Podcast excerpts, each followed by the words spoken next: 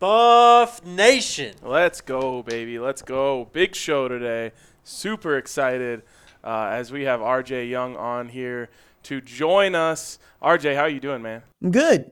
I'm excited. It's a big week. It's basically been a beat that I have covered since September 2020, going back to Jackson State. And I saw what he was capable of in that spring 21 season, uh, four and three, right? Really competitive team. Had really great quarterback in Jalon Jones. Uh, Shedeur was not yet playing. And then I got to see what they look like in 21. And then in 22, the turning point for me was how they really beat up FAMU in the Orange Blossom Classic. Not a game that traditional college football fans hold dear, but it certainly got my attention because FAMU was such a great football team. And that game was really close the year prior. And then they go on the run that they did they finish in the Celebration Bowl. We hadn't seen as much Travis Hunter, even though we haven't seen much of him this year. We didn't see that much of him playing wide receiver last year, and what he was able to do in the Celebration Bowl was a big deal. And then you just take a look at what Shedeur had been able to accomplish. One of three quarterbacks to go 3,700 yards passing, 40 TDs, and six INTs. The other two are CJ Stroud and Caleb Williams. You take into account Prime's ability to get coaches to want to work for him, to want to coach for him, and then I knew he was going to aggressively attack the portal because he's using the same strategy that he used at Jackson State. You know, 40% grad transfer, 40% transfer, 20% high school.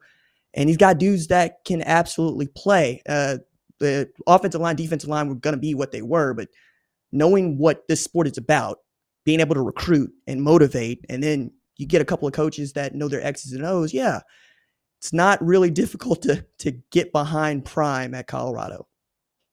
RJ, you in spades about Shedeur, but to be just the beginning for this team. Obviously, two tough losses. Uh, what do you expect kind of down the pipeline from Coach Prime, just given what you've seen at Jackson State before? Well, people were asking me what's the ceiling for this team, and I had said over and over again, I'm not going to put a ceiling on a team that's undefeated. Let's see them take a loss before we start talking about what they may or may not be. They just played the two best teams in the conference, according to me, right? Washington, we'll see. Washington State, we'll see. But SC and Oregon, uh, what they were going to do against SC was going to be much more indicative of the kind of season they would have because that's the worst loss that Prime has taken as a head coach. And frankly, it's not a dude that's used to losing. So what they were able to show, particularly down 41 14, gave me a, a better read of what they're capable of. They're going to feast offensively and they're going to have a hard time defending almost everybody. But if you get into a shootout with this team, they can beat you. So I'm putting it at six and six, but you could see him going eight and four. Certainly going bowling, which I know would be a tremendously big deal at Colorado this year. Um, and man, maybe they'll pull off some that we don't see coming. But right now, I feel pretty good about that. I feel pretty good about them getting toward a winning season at the end of the year, and I think that would be a tremendous win. We just saw Shedeur go toe to toe with Caleb Williams last weekend where do you think Shedeur ranks, you know, nationally among uh, all the quarterbacks, not just this quarterback class, but maybe next year's? Where could he go in the draft, do you believe? The draft at all next year. As a matter of fact, I think Prime is telling no tales when he says that Shiloh and Shedeur aren't going anywhere because A, you want to have those guys around because that's how he got into this. Remember, he started coaching football because his sons were playing football and he did not like the way the Pee Wee coach was coaching his boys and said, if I'm going to do this, I'm going to do this. And he's done this every step of the way. He became a head coach at Jackson State right as his son quarterback was getting to play the position. Now, in as far as evaluating him for the NFL, I leave that to NFL analysts, but the scouts and personnel that I talk to are saying right now it's it's fringe first round. You want to see some things from him that frankly he just didn't show against SC. Uh, checking a run, okay, might might be the move, but you got to go get seven, and the only way you're going to get seven is throwing the ball. You got to be able to thread the needle when people know that you're throwing the football. That's first round quarterback, right? He knows these things, but in as far as his ability to be on time, his ability to be accurate, to move the ball down the field, we're only beginning to see what that looks like, and that's what an offensive line has given up 26 sacks. He's still passing for 350 in three of these five games. So I'm right now. Uh, I'm saying the latter half of the first round because Jordan Love was picked by the Green Bay Packers in the first round. He led the FBS in interceptions that year. So it's not about whether he'll get drafted in the first round. It's about what's the grade. How do we evaluate him for an NFL team? As this team kind of goes through the season, more and more kind of bumps and, and different challenges have come across them. But I'm curious, how have your ex- expectations for what this team's record are going is going to be changed from the beginning of the season to now? I don't know that I have, honestly. Uh, I don't know that anybody's expectations save mine. Uh, I should say, nah, man, I saw him beating Texas Christian. I picked him. You know, I ranked him in the preseason. I knew it was a good football team. I knew what their deficiencies were. And it was about can they play to the level that I know that they're capable. And frankly, it's going to change up when Travis gets to be healthy again. Looking at what after the bye week, probably next time we see that guy playing football. But getting Omarion Miller to step up the way that he did, getting a Cam'Ron Silmon-Craig, who's been an outstanding player at SWAC, all SWAC, played at Trinity with uh, Shedeur, getting those guys to show what they're capable of in these big games in front of these enormous national TV audiences only bodes well further down the road, especially when you get back home. Now, this game's on the road, but I mean, I'm looking at it, and if Folsom is what it had been when they played, I don't know that my expectations are going to change. I think everybody else's are going to change again because you're seeing people kind of get off. They're moving to somebody else because back to back losses. But if they lose, I'll tell you what, I would be shocked if they don't have a winning season. Let's put it that way, right? Other than that, nothing surprises me. Love it. RJ, uh, you know, this week we just spoke to Coach Prime earlier today. He gushed respect really for Kenny Dillingham. There was obviously mutual respect between him and Lincoln Riley last week, but before that, there was a lot of coaches coming out saying a lot of negative things, really just hating on Coach Prime and the program. Uh, were you surprised at all to see this those coaches kind of react that way towards Coach and what he's doing? I don't think I was surprised. Um, I also don't know that I see it as hate. Uh, I see it as schools of thought, and we come from coaching trees all over. Dan Lanning is a guy that comes from a coaching tree that has Nick Saban and Kirby Smart on it. Those guys don't want to talk about it, they want to be about it. That's how you're raised to coach, right? We don't talk about what we're good at, we talk about what we're bad at. We let other people tell us what we're good at. That's not what Prime does. That's not what Lincoln Riley does. That's not what Kenny Dillingham does. But to that point, Prime acts like a younger coach. You know, Lincoln Riley's just turning 40 right? Kenny Dillingham is younger than I am. Dan Lanning is the outlier. He's 36 year old acting like a 66 year old, right? But I think everybody does it differently. And however you motivate your team to win football games is going to work. I also think that Kenny Dillingham sees prime and sees success, right? It's a guy that doesn't have any chance of going bowling before the season starts. He loses his best player, quarterback Jaden Rashada, and he's managing to get those dudes to fight. And each way you look at it, you're looking at Colorado going, they were awful last year. And what changed? He did. Prime did. And Dillingham can find some pleasure and some solace in, okay, me being lively, me being energetic, me being authentic in how I feel. That's going to work not just for our fans, but for our team. And I think that's what you're going to have to do in this day and age, especially as kiddos are much more likely to see through you and to go somewhere else where they feel as if you're going to trust them and or care about them. And Kenny Dillingham's doing a great job of that. Not to say that Dan Lanning isn't, but different strokes for different folks. Okay, let's zoom out a little bit. Um, what do you see being the you know end game for Coach Prime at Colorado, and, and how long do you think that he may be here? As long as he wants to be. That's that's the short answer to that question. End game is uh, Prime didn't get into this to not win. As a matter of fact, I think it's very important that folks understand he's kind of perfect for the sport that we have. And the reason I say that is he's one of the five greatest athletes to ever be born in this country. But his brand isn't winning. His brand is dominating. As a matter of fact, he'd tell you himself, hey, when he played baseball, you get Deion, right? Because hitting a baseball is really difficult, and he played in the World Series, right? But in football, you got prime time, which is another way of saying he's in it to win championships. Now, first you want to win your conference championship, but that's only because you got to win your conference championship in our sport to get to the national championship. But we also don't really respect undefeated teams. Think about that. We can have a G5 team go undefeated and they will not play for the national championship because A, we don't think they're that good, or B, you're not dominating everybody you play. And that's where he wants to get to with Colorado and anywhere else he goes. It's not enough to win. You have to win going away. You have to leave no doubt. And I think that's what he's building toward. And as far as what he's going to do next, I mean, he just got to Colorado. Number one, number two, he's only been coaching for a few years here. Can we can we step back, let the man cook?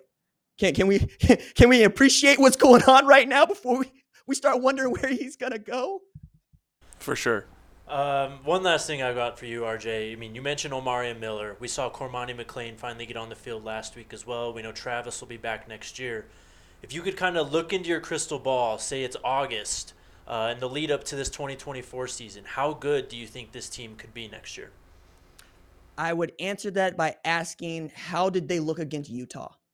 Because I think that game is really important, not just as a measuring stick for Colorado, but a measuring stick for future success. Utah is the two time defending Pac 12 champ.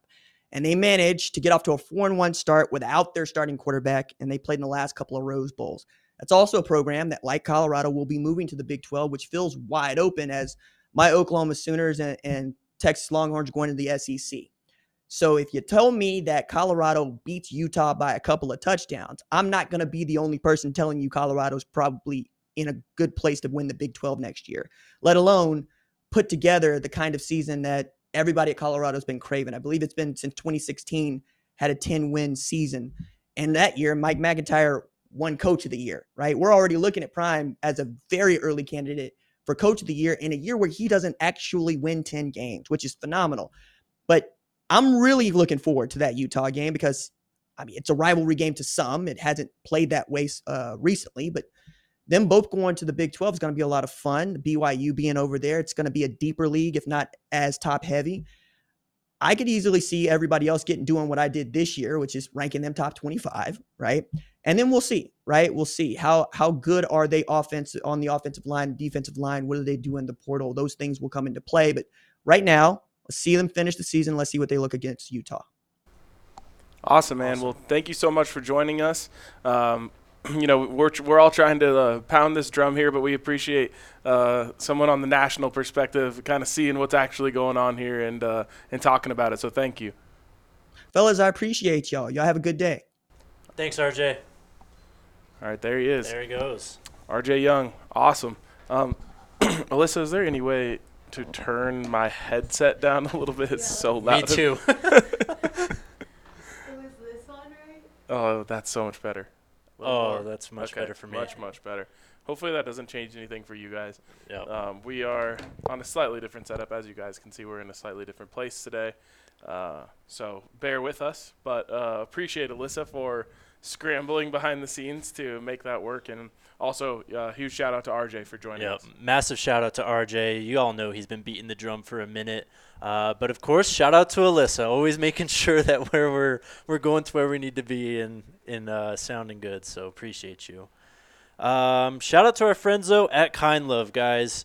Kind Love is one of the original dispensaries founded here in Colorado. It's full seed to sale, um, farm to table. They've got tons of great stuff, man. They got the Turbo Core line that I love. I'm a huge fan of. It's a little Looks like a toothpick. You can slip it into any joint, blunt, or cigarette to instantly infuse your smoking experience. Um, they've also got their Get It While It's Hot flower shelf, eighths for 20 bucks out the door and ounces for 100 bucks out the door. Visit one of our stores in Cherry Creek or North Denver. Mention DNVR and receive the DNVR exclusive discount. 25% off all Kind Love flower pre rolls and their turbo joint line. You can also visit their website at kindlove.com and use that code DNVR for online ordering and their full extensive menu. Shout out to those guys at Kind Love. And then MSU Denver. Uh, turn your goals into greatness at MSU Denver. We've got a ton of people here at DNVR who went and got their degree from MSU Denver, and you guys can too. Uh, enrollment is open for the spring 2024 semester. Be a game changer at MSU Denver. They got 90 plus majors, uh, 10 graduate programs, and online courses. You can do in person or both, actually. Learn more at msudenver.edu. Shout out to DJ Mark. um, so yeah, that was really interesting from RJ, and I, I really appreciate his time. Yeah. Um, I wanted to ask kind of some more big picture stuff, just because we are so in the weeds mm-hmm. here, you know. And if someone asks me how long is Coach Prime going to be here, or what's the end game, you know, like. Yeah. I have my perspective. I'm going to say, oh, he's going to win a national championship here right. in Colorado, and and I'm going to say, hey, I think he could be here for a long time. I kind of wanted to get the national feeling just because it's it's a little different, right? Like I think that there's a ton of people pulling for Coach Prime and rooting for Coach Prime that aren't necessarily Colorado fans. So they Right. they are going to have a different perspective uh, on what this is going to look like in a few years. That's why I wanted to go national. But I agree with this point of, hey, let's just smell the flowers that are right in front of us and enjoy what's happening now 100%. Oh, that's. I mean, I think that's what everyone kind of loses track of at this point. Like, we're still only halfway through year one. Let's kind of enjoy the entire process as it unfolds, really, and stop looking at it as how long is he going to be here? When is he actually going to make his move or whatever? Um, so I love that he said that. Let's talk about today's press conferences, I guess. And let me just add this. yeah, go ahead. He, the bag is coming. Like, He he was asked today. Oh, for sure. And it's going to come from Colorado, but it is going to come from every angle this offseason. Um, I think there was this idea uh, that like it was going to take him a little while to get it going, and you know people would back off. But there are going to be teams trying to hire Coach Prime this year. I'm confident of it. For sure. Uh, and so that's why Colorado has to, you know, has to be prepared to make the, you know, to pay him what he deserves. Yeah. Uh, and I think that is going to happen immediately. Shelley asked, why is the topic of Coach Prime leaving constantly reviewed? Um, I think it's because people know how valuable he is. So they know that, you know, people, other places are going to want him. Right. Uh, and the other part of it, you know, from Colorado fan perspective, is the last time Colorado had a promising coach, he was gone after one year. Yep. Uh, and that, of course, ended up being Mel Tucker. And I don't think that this situation is going to be anything like that. But Colorado fans are constantly thinking about it. It's in their head. It's, it's you know, for lack of a better term, PTSD for CU fans. So I think it's it's um, coming from different angles, but I don't think it's going to be that short-lived here. Uh, and, and that's why I was interested in his uh, opinion on it. I agree. Um, just today, I mean, Brett McMurphy had a tweet that came out: top 25 highest paid coaches in college football, and it was more than 25. There were a few ties in there. It must have been 27, 28. Coach Prime wasn't in there, so there's room definitely for CU to step up to the table.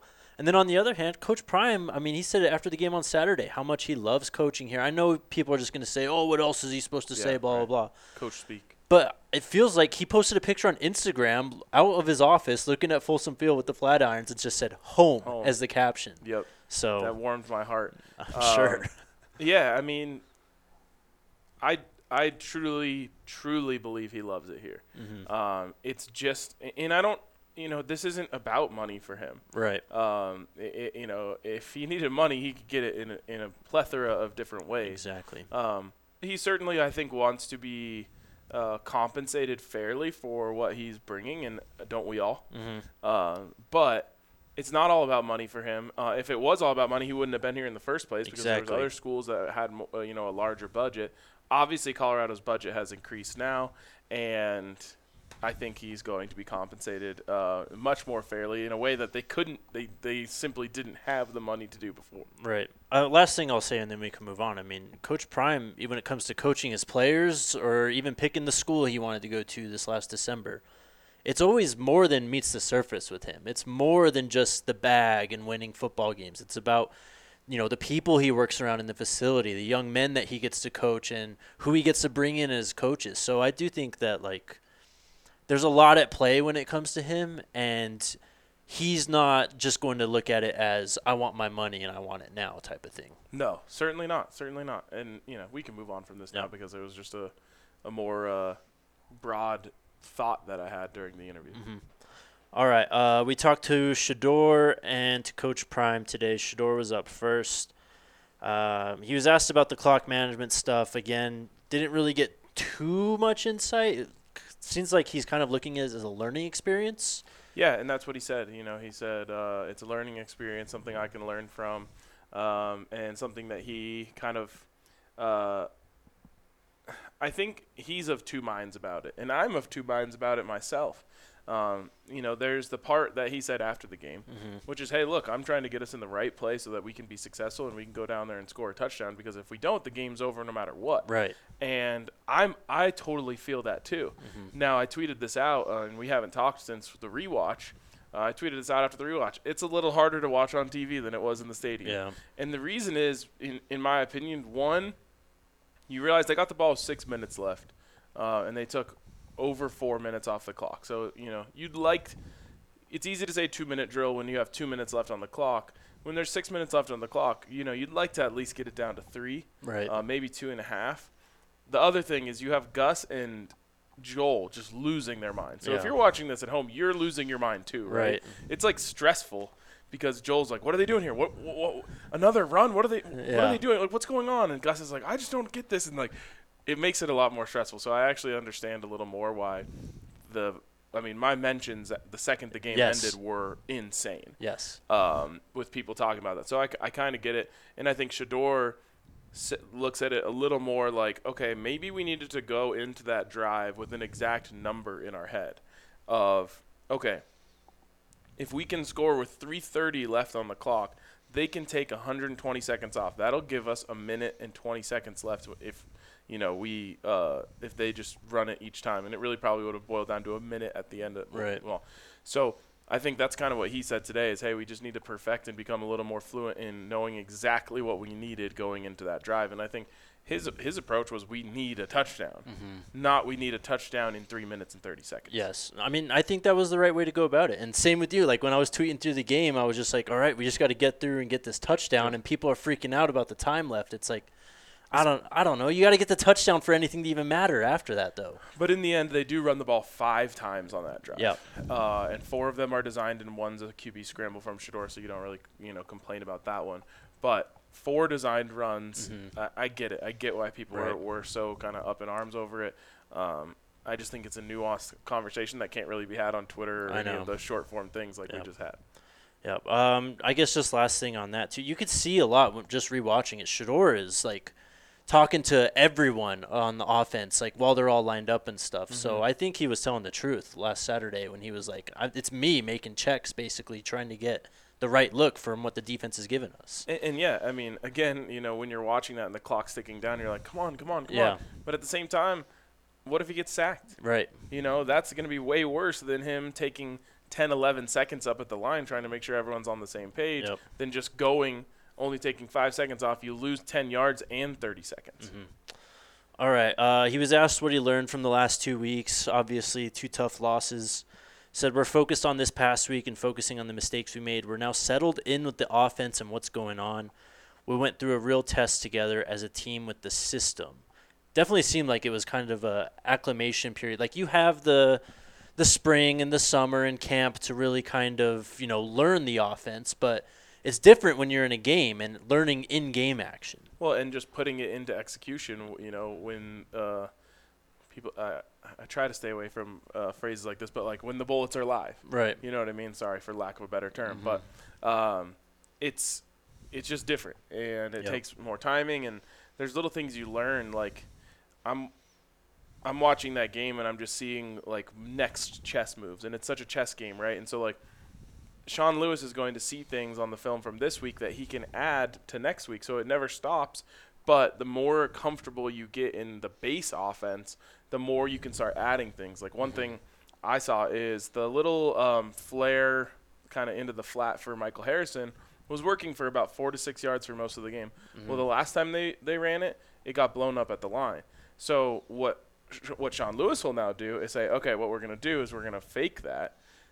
It's going to look like it's going to Mike Mikey in the flat, and then he's going to turn up Yep. and watch. Uh, You know, I, I bet you that it's either this week or next week or one of these weeks coming up. There's going to have a little like wheel route out of it because everyone's crashing down because they know that that's been thrown to the flat. So like little things like that is part of the chess match of offense. Um, but like I said, you have to get that first part down before you want to keep adding layers to it. for sure. Um, the only other real thing I have from Shedeur is just, you know, the game is the game, is what he said. There's no real difference between road and home games from him. Obviously, they're hitting the road this week, going to ASU. Said every field is 100 yards. I mean, this guy's poise and like leadership and calmness just shines through constantly. And that's one of the crazy parts about that last drive is like people are almost freaking out because he's too calm. Mm-hmm. You know, but he Right. he can't be rattled. Like he's so in the zone that you don't you don't ever see him look frantic about Mhm. anything. No. Um, and the whole game, man, I just I always watch Shedeur after the play, especially when we're in the stadium. You know, it's a little hard for the one that we watched on TV, but I always watch him after the play. He never changes. Mm-hmm. Um, even on the touchdowns, he's not like ah, like Right. crazy fist pumps. You know, maybe he'll throw up the watch or or uh, you know something after. Yeah. The, but he is not like ever going crazy. Mhm. Uh, and when he's mad or whatever, like I always look at him after like maybe it's like the second false start, and I just expect him to like roll his eyes or throw his head back. Never. Yep. He walks back five yards, gets and gets ready to go. Like Yep. he is so locked in, so uh, cool, calm, and collected at all times, and that rubs off on the rest of the team. Like the rest of the team is going to absorb that from him and become that because uh, when when your leader is that composed, you have no other option but to be composed. If your leader's in there, you know, uh, like anxious or nervous or anything like that, like everyone can feel that. Right, for sure, man. Uh, Coach Prime. Well, first off, Shedeur was in the middle of his press conference. Then Coach Prime like stormed in the door. I think he even said, "Let's go." yeah, like gave Shedeur a little hug real quick, then walked on the other side and just watched him.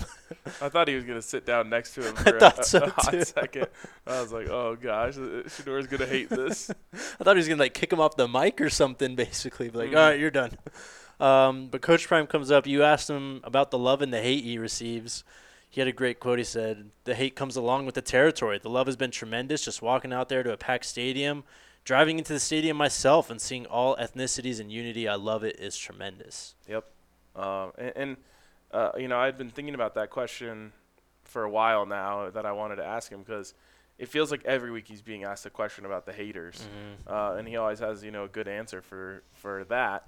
But I felt like there's so, you know whenever he talks about the haters, I get so many comments in my mentions or we see it on YouTube of people being like. Coach, I know it feels like there's so much hate out there, but there is so much love, and I just wanted to see his perspective on that. Um, also, it was perfect that he walks in and sits down, and you know he points out that there's less people in the press Yes. conference room, and he starts singing, "It's a uh, it's a thin line between love and hate." And I was like, "Oh, that's, this leads perfectly into my question." Um, it was perfect. I know a lot of you guys want to know about Travis. I'll get to him just in a minute. Um, he said on Omari Miller, we've got to get him the ball. Uh, on Cam Silmon-Craig, just said I'm, I've coached him since high school. He's a classy individual. He's a good football player and a good person. I'm so proud of him. He's a dog. He's a go-getter. Always wants to practice. Works his butt off. Just a great kid. Leads the Pac-12 in interceptions now. Uh, I was talking to someone last night, and I said, if I was to buy a jersey of anyone on the team right now, it Mhm. would be Cam. Show, uh, friend of the show. Yeah, friend of the program, uh, or program as I like to say. Yep. Um, he is uh, a dog. He works so hard. He's so nice. Uh, he's just like a. I think Coach Prime explained it. Like he's like a 10 out of 10 example of someone that he wants playing for his program, and I think fans, uh, fans feel that way too. Uh, and also for me, you know, I, I, I don't know, I don't get the stars jerseys, Mhm. uh, or at least the top stars. So I always try to go like you know one one layer underneath Yep. it. So so when someone sees you, they're like, oh, he gets it. Yep. You know ball. Yeah, exactly. Uh, all right, let's talk about it. Coach Prime gave an update on Travis. He said he's doing well. He was out at practice today, not playing, but coaching his butt off. He's one of the best coaches we have, he said. He said he's on Cormani's butt. It would be my dream and desire for him to be out until after the bye week. That gives him like three extra weeks. So tough, man. it's so tough, and it's just one of those things where it's like you can't You can't rush it. disagree with Yeah. him. you know, Yeah. it's like he's right, uh, and it's so hard in the middle of a football season to see the big picture.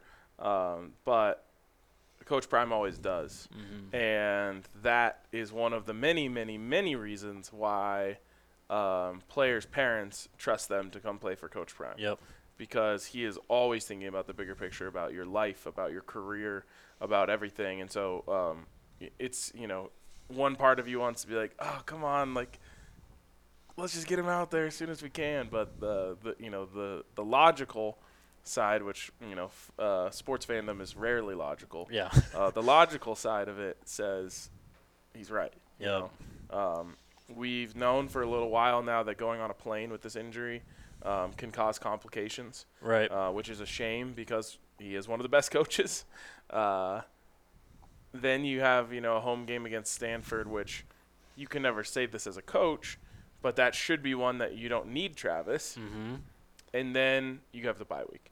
So if this week is out, which it clearly is, Yep. then it starts to make sense to you, right? Yep. Um, the hard thing for me is just, you know, we're only we're only going to get somewhere between um, 20. We're gonna we're only about to get 20 chances to watch Travis Hunter play, and so uh, in Boulder.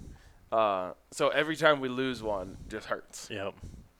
Uh, also, the other thing with the Stanford game, it's a short week. Game's on Friday.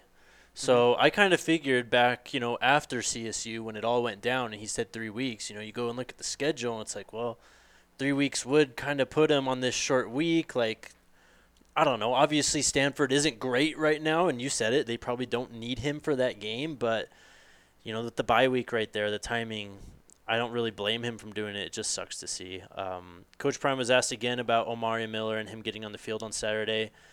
He said the thing that those young guys have going against them is you have a pro quarterback who's not going to tolerate foolishness, drops, all that stuff. You rarely see youngsters who are prominent with a poised quarterback. And then he mentioned that uh, he had a friend call him specifically to speak to Omari Miller. And then he revealed that that friend was Snoop Dogg. That's crazy. Imagine like you're Omarion Miller and and Coach Brown's like, "Hey, uh, phones for you. It's Snoop Dogg." Just a- Insane. a crazy world. And um, a couple things really quick, just because we I Sure. want to tie a bow on Trav. I made you know kind of one of those edits I've been making Mhm. on Twitter uh, from his show yesterday, where he talked about um, coaching Cormani and Omarion, Yep. and uh, you know just it was so cool to hear. Mhm. Uh, and you know, I don't really think Travis is one to like over exaggerate. Uh, and so he's telling you essentially that the two players who maybe played the most important roles in Colorado coming back in the game, he's talking to them after every Yep. play or uh, you know in between every snap, and it's like, man, this guy is his value can't even be measured no. he's the the best offensive player on the team, arguably with Shedeur. You know, it's tough with a quarterback. Mhm. Certainly the best defensive player on the team. Mhm. Um, maybe you know he's number one or number two on the team in terms of football IQ. Yeah. Uh, he's coaching up these guys in terms of like leadership. He's he's one or two. It's like this guy, I is He's a a unicorn. perfect player. Yeah, and he's like an amazing person. Just the way he treated Henry Blackburn, how Yeah. he's just treated this whole situation being off the field. Um, it's pretty special, man.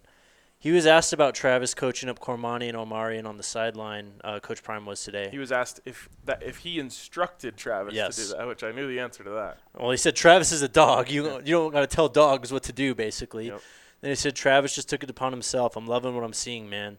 When Cormani gets his thing together, come on, man. It's going to be something to behold in the secondary. Yep. I mean, it's true. It really is. It's true, and and I already saw it. Like that was one of my big takeaways from the wa- from the rewatches. Cormani was like damn near flawless. yeah. I mean, he gives up the one catch on a comeback route to Brenden Rice. hmm That's the only catch he allows in the entire game. Um, his other targets are a uh, a pass break up in the end zone, Mhm. which was like textbook, Yep. uh, and then he's in sticky coverage down the sideline when they try to go long on him. Yep. And then if you watch the rest of the game, he is on the line of scrimmage, press Yes. man in these guys' face, arguably the best wide receiver room in the country. hmm And he's just all over them, like no fear.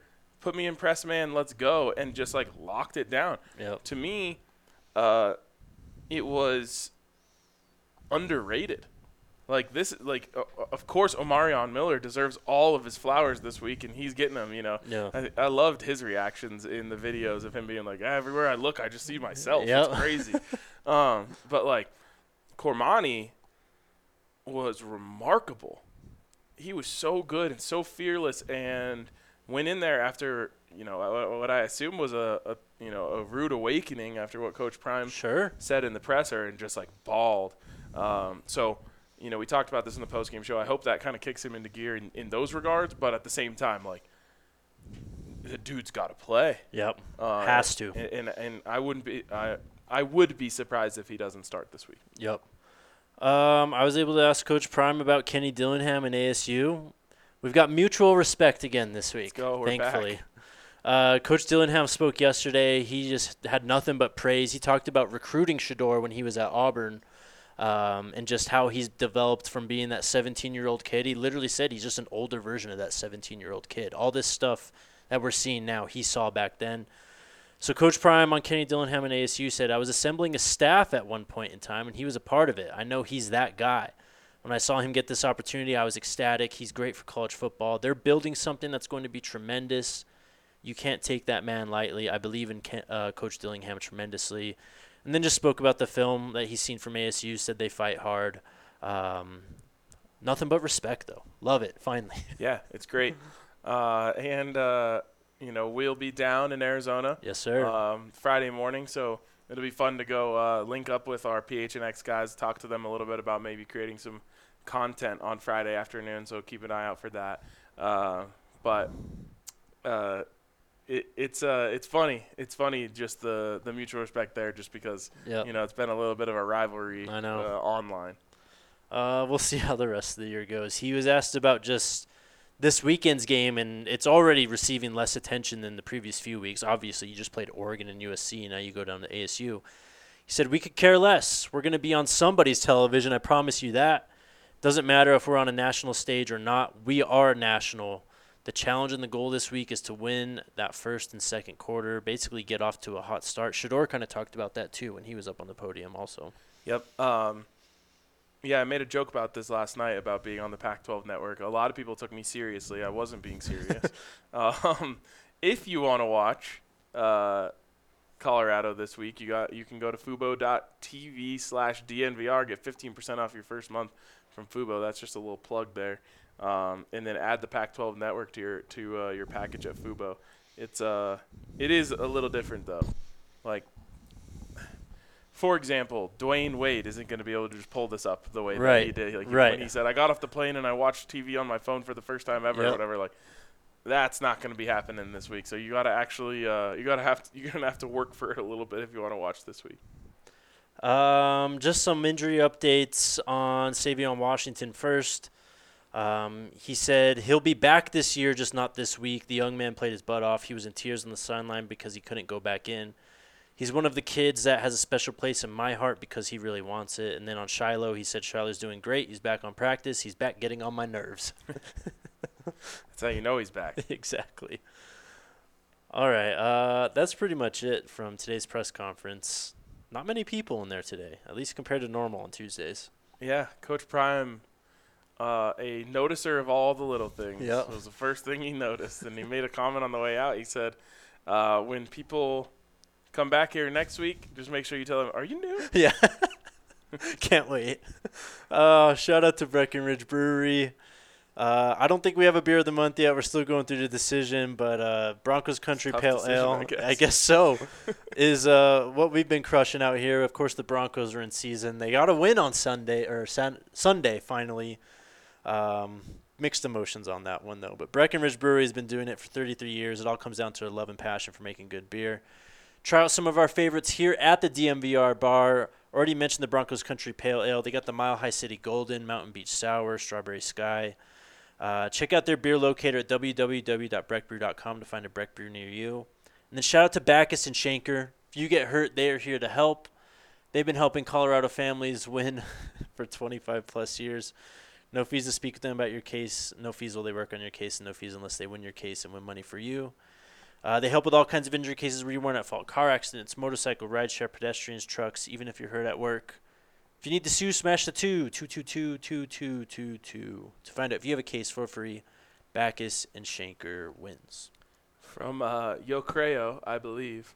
Uh, they're thinking even further down the road than I am. History repeats itself. I can think. I can see Travis Hunter come back to see you and become their head coach. I love that. We're gonna have to uh, make sure that during his time here, he he is put on to all of the good fishing spots. mm-hmm. Um, because I saw on his um, on his live yesterday, he was saying like, what are his favorite fish to fish for? Mm-hmm. Uh, and one of the ones he said was peacock bass, and he was like, you can't fish for those here. But he did also say largemouth bass, which you can fish for here. But um, I'm actually hoping to be able to impart some knowledge upon uh, uh, Travis and Coach Prime when it comes to some some fishing spots that are a little more off the beaten path. Uh, it's going to be a less chaotic off season, Yep. slightly, but uh, I'm hoping we have the opportunity to actually speak to them, and uh, yeah, fill them in on everything. All right, uh, we watched the film yesterday. We'll kind of use this as a transition into talking about ASU as well. What were your main takeaways when you watched? Uh, first takeaway I had is that we should have mentioned Reggie Young on the postgame Yeah, show. He yeah. was honestly spectacular. Mm-hmm. Uh, came in and at no point did anyone say to themselves, "Who is in at right tackle? What just happened?" You know, like he came in and almost flew under the radar. Mhm. I, I don't think he was ever mentioned on the broadcast. I didn't know until you told me up in the press box. You're like, "Where's Savion?" And I was like, "I don't know. Where is he?" And I spent like five minutes looking for him down there with the binoculars. I found him with ice on his ankle. Yeah, it was almost just one of those things where I looked out at the offensive line and I was like, 70? That doesn't seem like a number I've seen so far this year. Who is Mhm. 70? And then I saw him break the huddle and go line up at right tackle. So I was like, where's Savion? Yeah. Um, he, like, seamless. Yep. In fact, you know, I'd have to get the all 22 and just lock in on him. Like, he might have been better. Because, like I said, there was no play where I thought, oh, man, right right side really uh, let him down there. Yep. Uh, look, this is a guy we talked a lot about him when he came in here. He transferred in in May. Uh, I don't have the complete story knocked down, but I think he lived in New Orleans as a kid. His family was forced to move because of Hurricane Katrina, and then he was kind of you know moving around playing football all throughout high school. Got an opportunity to move back to Louisiana, I think, for community college, and then got an offer to Liberty. Ended up playing there. I think he played tackle out there. Um, had a decent year two years ago, and then last year played in like seven games. Then he just comes in to Colorado and just fits in seamlessly to the starting offensive line. Dude is a bona fide Power Five offensive lineman. Yeah, and I mean they went and ran the ball really well in the second half. Like, uh, there's a lot of reasons to be excited about what Reggie Young brought to the right side of the line. Um, I mentioned that Cormani was even better on rewatch. Um, here's the other one, uh, and we talked a little bit about him already, but I just want to talk about Cam for a 2nd because um, he has this thing about him where I was talking to a friend last night, and I won't put them on blast, but they said, I don't know if Cam is good per se, but he plays really, really hard and makes big plays. And all I responded is, that means he's good. Yes. like, I don't know what we're talking about here. He's a little undersized, and I think that's where we're getting that from. Like, yeah. um, but he's making plays in coverage. You know, that interception that he had on Caleb is awesome when you get to see the back view because he goes and covers one route, realizes, okay, that route's out of the picture, Yep. peels off that, goes back and makes that play. Like, that is a big time play, um, big time coverage play. Then he's got the pass breakup on the most important third down of the game uh, for the defense. Uh, he leads the the country, he leads the conference in interceptions. Like, he's just really good. Yep. We don't have to put put any qualifiers around that. Um, I guess my big takeaway, man, is just going back and watching it. Just how uh, we've already kind of talked about this, but how control in control Shedeur was. Like when you watch it, he's not. It's different than like the TCU game or the CSU game, even where it's just like big completions down the field, you know, and that's really what kind of determined his stat line for the day. He was just surgical. Just even on screens and stuff. There's a screen towards the end of the game where it's like Jimmy's waiting for it, and Shedeur kind of pumps and lets like the offensive lineman Get and the there, yeah, kind of clear out that lane, the throwing lane. Still gets it out there to Jimmy, and it still goes for like five yards. I I mean, I think it was like nine actually. he's just amazing, man. Um, I guess I should mention too, if you guys haven't watched, but Myles Slusher was back at practice as well. Yep. So And and I think Coach Prime said like, if there's a miracle or something he can play. Like he Yeah. didn't. He said it was kind of up in the air. Um, yeah, I mean, the combination of Shedeur and Sean Lewis in the second half was beautiful. yep, Um, they score touchdowns on four of their last five drives, and this one just killed me because I remembered it and I was thinking about it after the game and then rewatching it. It was just painful. It should have been five out of 5 and we're talking about overtime. Um, there's the drive we talked about uh, Omarion, and he makes the turn up the sideline and he gets grabbed by the ankle. Like that just happens, right? Um, and then a couple plays later, yep, It's a beautiful play action fake, and you've got uh, Zay Weaver on a corner route on the right side, single coverage, perfect throw from Shedeur on the run, uh, and he just catches it and starts to turn upfield, and good play by the DB reaches in and knocks it out. And it's like, man, if either one of those, i- if Omarion steps out of that and goes to the crib, or if Zay is able to just catch that ball, move the chains on, uh, I think it was actually second down, but they didn't end up getting the third down. Move the chains, and now like they would have been at the 25-ish yard line going in, like the way that Sean Lewis and and uh, Shedeur were in lockstep in that moment, like they're going and scoring that touchdown, and so that that was painful for me. But you know, Sean Lewis has has taken a lot of heat, um, and he's even taking heat for what Shedeur said was his fault. And you know, usually that that's just a quarterback being a quarterback. Maybe it's a little bit of both, but he was dialing it up for really the last 22 minutes of the game. Uh, it was almost like just one thing after another. Bang bang bang. Good play call good play call good play call.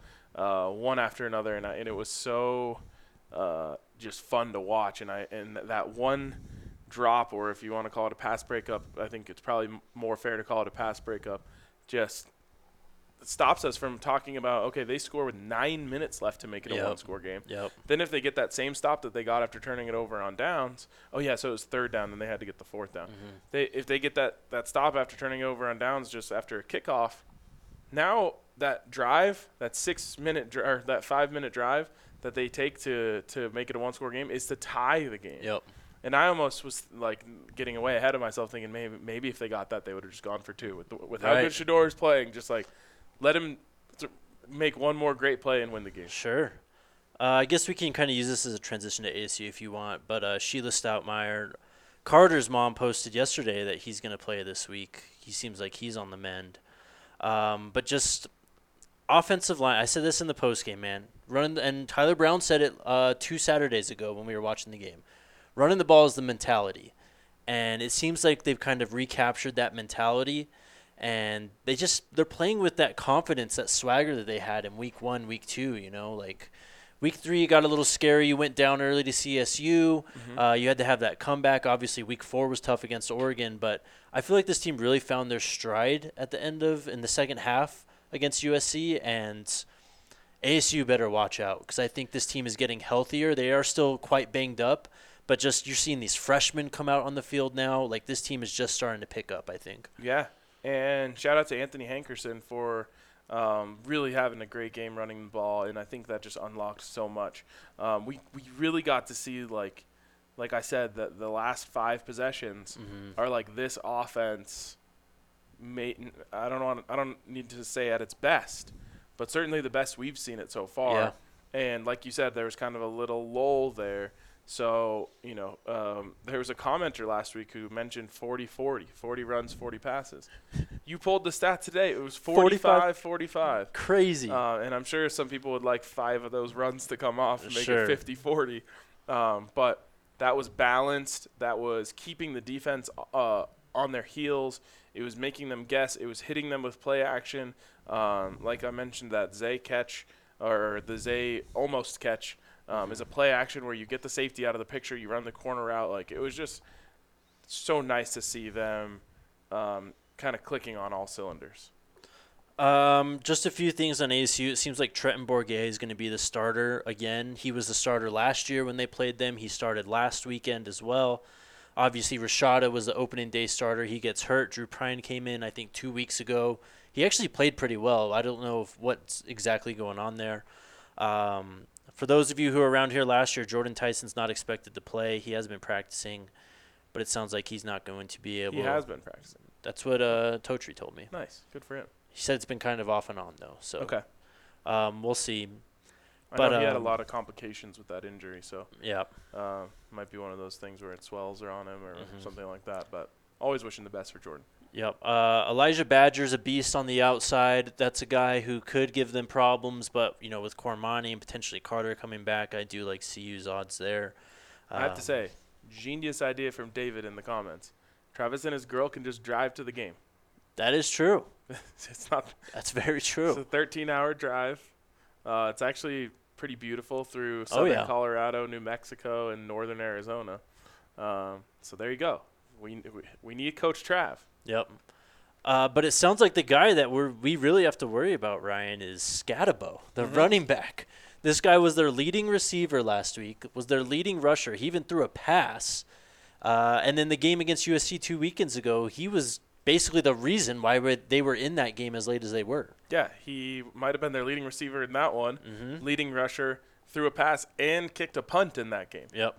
Um, he's like a modern day Whizzer White. Uh, So yeah, you gotta you gotta keep an eye out for him. Um, it's gonna be a big challenge for the front seven. Mm-hmm. This is the biggest back they've had to face for sure, Yep. or at least toughest. Um, I think also biggest. Uh, you know, he is a bruiser. Like he wants to go th- go out there and just run through you, and they haven't uh, faced a running back really like that so far. So uh, it's going to be a challenge for them, but it's kind of one of those things like he's the head of the snake. Yep. You know, you cut off the head of the snake, and the and the body goes too. So um, it's a it's a challenge, but at the same time, they're a bit one dimensional. Mm-hmm. And they do have some good players on the outside, but at least in the games that I've watched, they're not doing a great job of letting those guys eat.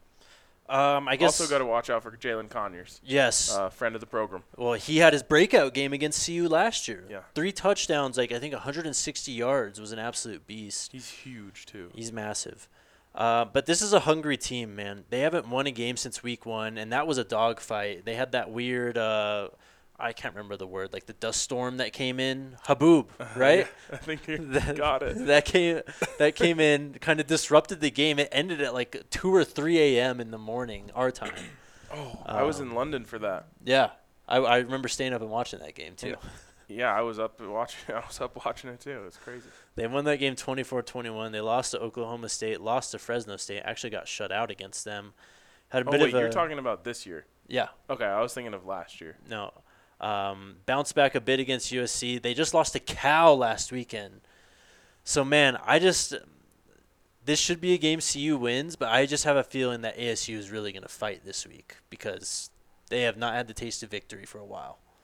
Yeah, uh, and uh, you know, someone in the comments said they're better than their record suggests. Don't overlook them. I don't think it's possible to overlook a team after you've lost two in a row, right? Mhm. Um, but I guess I guess it is. Uh, they are better than their record. I think. Yep. Um, they've got good talent. They've got good players. They've got you know uh, a at the very least intriguing young coach that we you know w- when we both came away from watching the ASU USC film it was like dang he dialed it up. Oh, he can he Yep. can drop a play. Yep. So uh, it's going to be a challenge for sure. Um, CU has had a lot of struggles in that stadium, although you could probably say this about any Pac-12 team. For sure. Um, they struggle on all in in all those games because they weren't good. Uh, but this one, the one you know, this one will be big to not only get another road victory, but just get rolling, get that win back. Now you go up against Stanford. Uh, you can you have a chance to get to five and two mm-hmm. going into the bye week Yep. and expect to be a better team out on the other side. Like this one really is the catapult for the rest of the season. For sure. Um, the line is about CU. We're favorites this week, so CU minus four. Is that it? Um, it it's fluctuated. I've seen it as high as five and a half or six in some places. five and a half is the highest. I think it might have settled down around four, four and a half though, just depending on where you get the line. Total around sixty. The line I see is sixty and a half. So we'll talk about this game a lot more moving forward, obviously. Four and a half right now at DraftKings. There you go. All right, shout out to our friends at Gametime. Guys, this weekend is going to be a prime opportunity to come watch Coach Prime and the Buffs. If you're anywhere near Phoenix or just want to make a trip to a warm weather city while we start to cool down here, uh, hit up Game Time, man.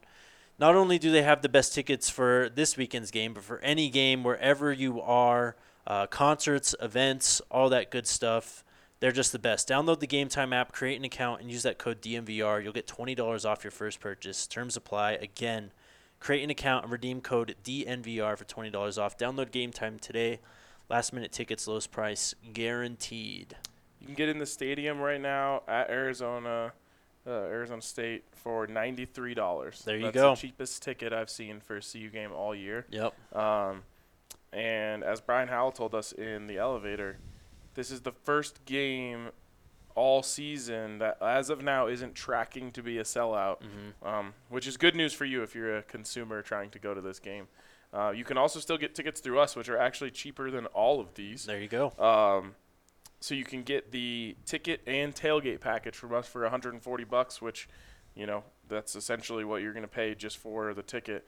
Uh, especially because ours are in section 17 on the first level. Beautiful. so uh, right now, those are over a hundred dollars uh, mhm. just for the tickets. Plus, you get it all you can eat, all you can drink tailgate. Uh, so hit us up. Uh, we'll put the link in the description to be able to come tailgate with us at Fat Tuesdays, which is on Mill, uh, right down the street. The tailgate starts at noon. Um, I'm gonna. I want to be down there on Mill, just you know, Mhm. bopping around even before then. So uh, it's gonna be a fun day. And section 17, end zone view. Beautiful, man. I know, and I even Love that for y'all. I even think they're. Uh, when you're in the end zone, you actually want to be higher up. Mm-hmm. You get too close, you start not knowing how far runs go for. Right. Um, so I think they're a little bit up, which is nice. Uh, but good tickets, great tailgate. Come hang out. Can't wait to hang out with a bunch of y'all this weekend. Let's do questions. Also, hit us with the thumbs up. Let's try and get to 400. I'll be conservative. And subscribe to the podcast on Apple Podcasts or Spotify. We would also appreciate your five star review. Yeah, you guys have helped us jump into. Obviously, on YouTube, we you know we're number one in the company. Mm-hmm. Um, but on podcast, we weren't. We were actually like 10. Yeah. We got all the way up to four, and then obviously we opened PHLY. The Mhm. Eagles jumped us. Now Mhm. four. We're back to five. Um, so help us get up there. Let's try and uh, let's try and get up to number one in that as well. Yes, sir. MC is first. How is ASU Stadium? I've been to it once, but I'm betting you've been to it more than I have. So I would call it average. yes. It's not. It certainly isn't bad for any reason. right. Um, it's on the newer side. Um, I think I remember they have like actual seats around. Mm-hmm. Um, so they've got some some good spots. Um, big. It's kind of cool. It's like carved into a mountain, Yep. um, which is cool. And then lots of space around the stadium. Yes. Uh, in terms of parking lots and things like that. And it and it does bump right up to Mill, which is like the main place where everyone hangs out. So I call it an okay stadium. Wh- why I don't like it is I believe it was built to be a pro stadium. Um, or it was Oh, built was for it?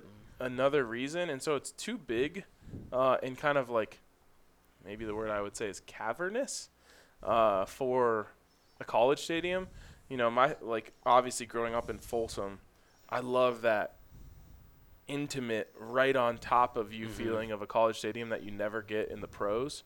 Um, so ASU lacking a little bit in that area. I think it has a track around the field too, which is always the worst because it means you're further away. Yeah. Um, so it has its its ups and downs. Fun stat I just found out. 'Kay. Coach Prime won a Super Bowl in that stadium. Oh, Yeah. that would have been Super a good Bowl one to have 30. today. Uh, the Cowboys defeated the Pittsburgh Steelers 27 to 17 in that stadium. Man, see that like going to an event that big at that stadium would be sick. Yeah. and maybe the prime effect, you know, gets more Buffs fans in the stadium. Of course, we know it's going to do that, but also gets them, uh, you know, a few more fans out there as well, just to see what's going on, and we get a nice atmosphere in there. Every game I've ever been into, uh, been to in there is like CU was terrible, Mm-hmm. and their fans don't really care, Yeah. so it's you know, it's half empty. Yeah, I went for um I can't even remember the game. What's the bowl game they play in that stadium? Do you remember what it's called? It's not the Sun Bowl. Uh, Fiesta Bowl was there for a little while. No, it's it was a lo- it's the lower tier one. Anyways, I saw Michigan play K State there one time, and I don't know. It was in December. It wasn't like freezing, so it was nice that it was uh, in Arizona. But yeah, average stadium, I'd say. There we go. Uh, Pete, RK and Jake are going to be starting safeties with Slusher coming back this week. I'd say Shiloh is more of a lock to come back than Slusher at this point, from what we heard today. Yeah, I don't think Slush is coming back. If I were to just guess, um, it would be nice to see him out there, but I would still say it's going to be Shiloh and Trevor. Um, and then that, you know, if Slush is back, he'll kind of play in that third spot rotating in with uh, with Cam. Mm-hmm. Yeah, um, we were talking about this in the car, man. Safeties, we knew they were deep coming into the season, but uh, they've proven they can play. Rod has proved he could play. Obviously, Slush has proved he could play as well. I would probably say the same thing. It's probably Shiloh, Woods, and then um, Cam. But I wouldn't be surprised if we see Rod rotating in it all as well. I like this next one. Love to hear RK rank his top five Colorado head coaches in the post national title era. All right, so let's just get the names out first. Uh, Rick Neuheisel, Gary Barnett, Dan Hawkins, John Embree, Mike MacIntyre, Mel Tucker, Karl Dorrell, Coach Prime. All right, it's gonna get hard at the bottom of this. Well, we know who's won. Coach Prime number one, Yep. Gary Barnett number two, Mm-hmm. Mike MacIntyre number three.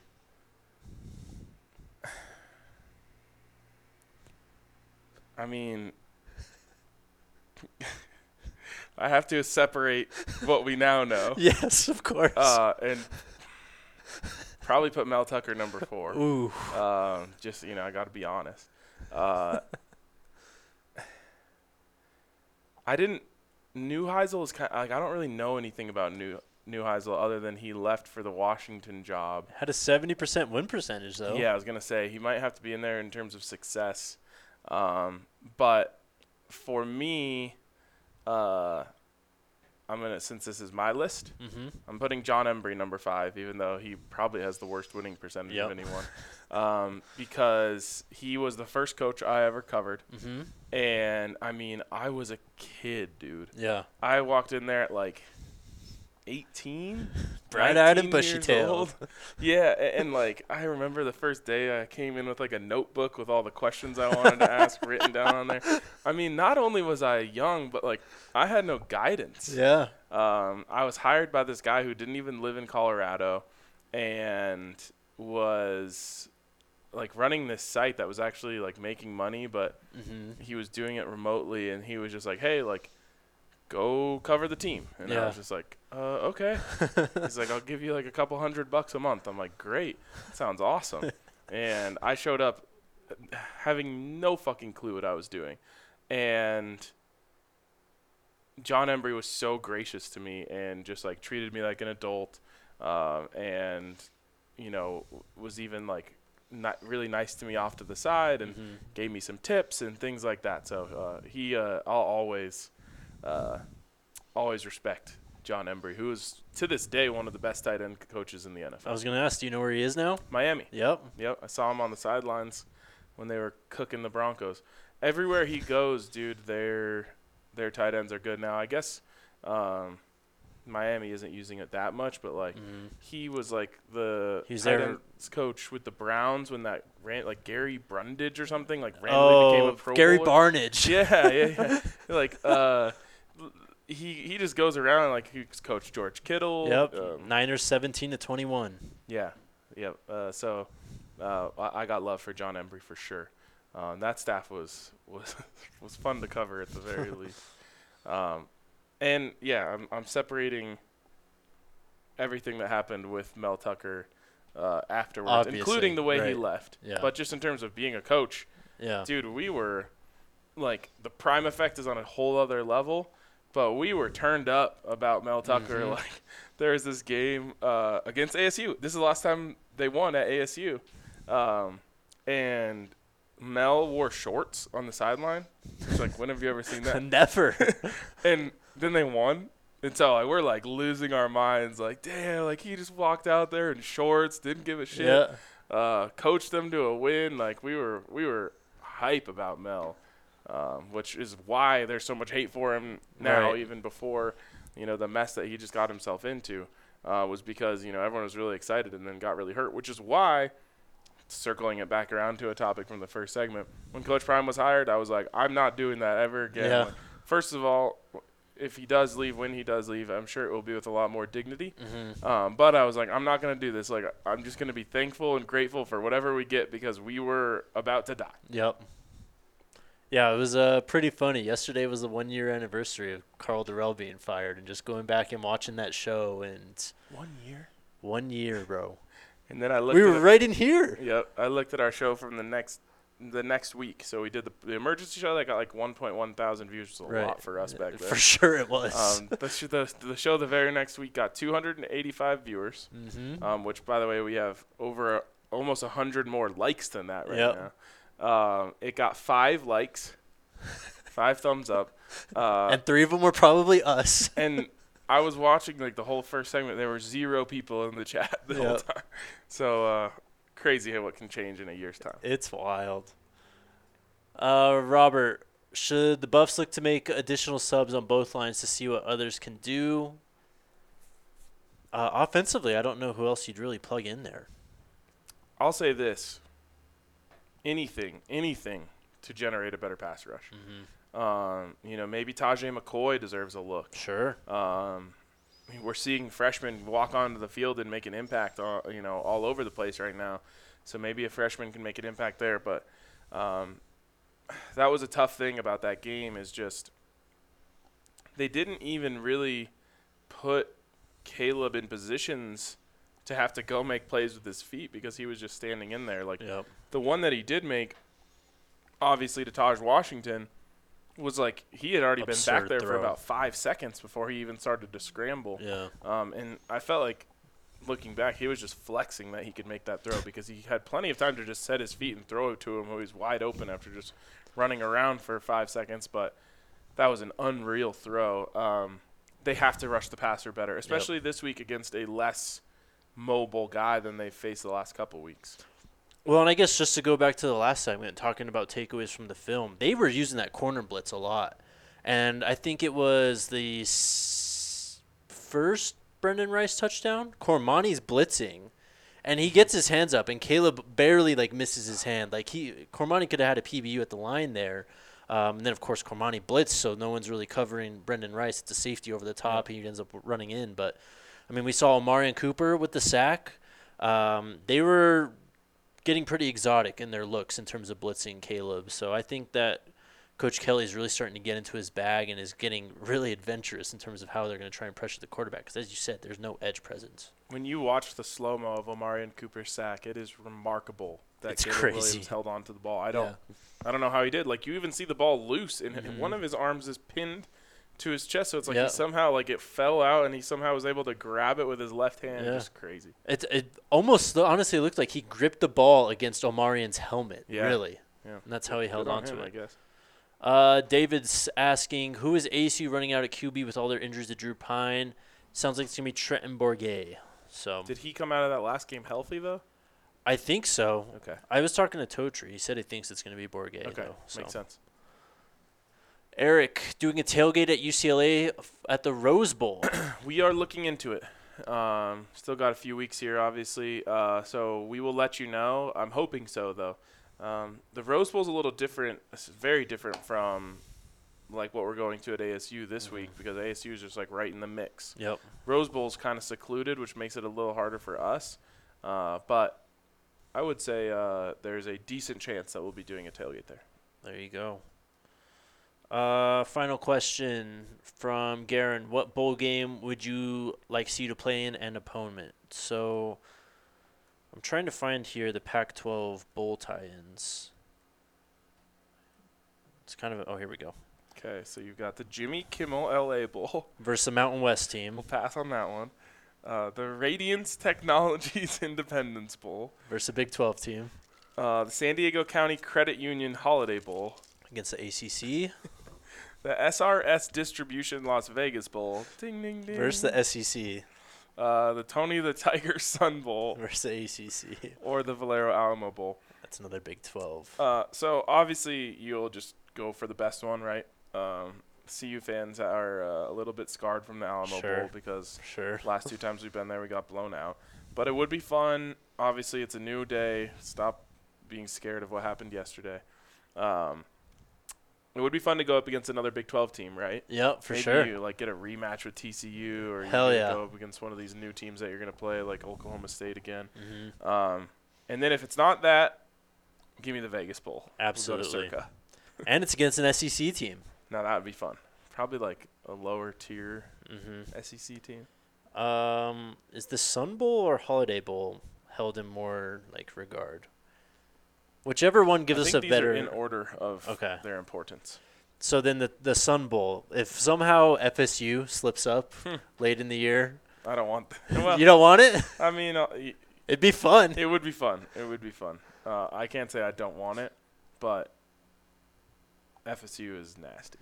Uh, the Vegas Bowl, obviously because of Vegas, but if you go up against an SEC team and you prove that Colorado can compete and beat an SEC team already this year, man, The middle and bottom of the SEC is not that good this year. no, no, Um, we saw, I think they were like five and twelve or something in Power Five non-conference games. Mhm. So, uh, yeah, I mean, if I'm being honest, being in a bowl game at all will be a blessing. oh for sure. Um, and I, I absolutely believe that's where this is headed. But, um, you know, I'll be if they go to the LA Bowl, cool. We're, Sure. we're back in LA. Um, someone mentioned that that San Diego Bowl is in Petco Park, which is pretty cool. San Diego Oh, okay. Um, yeah, I love San Diego. so yeah. Uh, SEC obviously Georgia's number one, Kentucky's undefeated, Mizzou's undefeated, Tennessee is four and one after taking that loss to Florida. Bama's course four and one. Uh, they're facing off with A and M this weekend, who is also four and one. LSU just took a hard loss to Ole Miss, who's also four and one. LSU's three and two. So I don't know, maybe a matchup against someone. I don't know, say Mississippi State, South Carolina potentially. thank you, Goodness. All right. dumbasses. That's it, I think. Um, we're gonna have another guest tomorrow. Oh yeah. Yeah. Do you remember who? No. We spoke to him today. Oh yes, that doesn't count as a guess. Neely will be back tomorrow. we'll be hanging out with him. Um, Catherine was taking care of him. yeah, they're out of here. All right, guys. Uh, shout out to you, chat. Appreciate y'all for tuning in. Hope y'all enjoyed uh, the interview with RJ. Shout out to RJ as well. Yeah, huge, huge thank you to him for coming on. Uh, and I, I meant to ask him. Um, my brain got a little scrambled as we were kind of Mm-hmm. all scrambling. A lot of movement. Yeah. um, I meant to ask him like, are you coming out for a game? Because it'd be cool to uh, have him to the Mm. bar. Absolutely. we'll circle back with him. I'm sure uh, that's not the last time we'll ta- get to talk to him. So, Yep. Absolutely. All right. let's go Buffs. Go Buffs.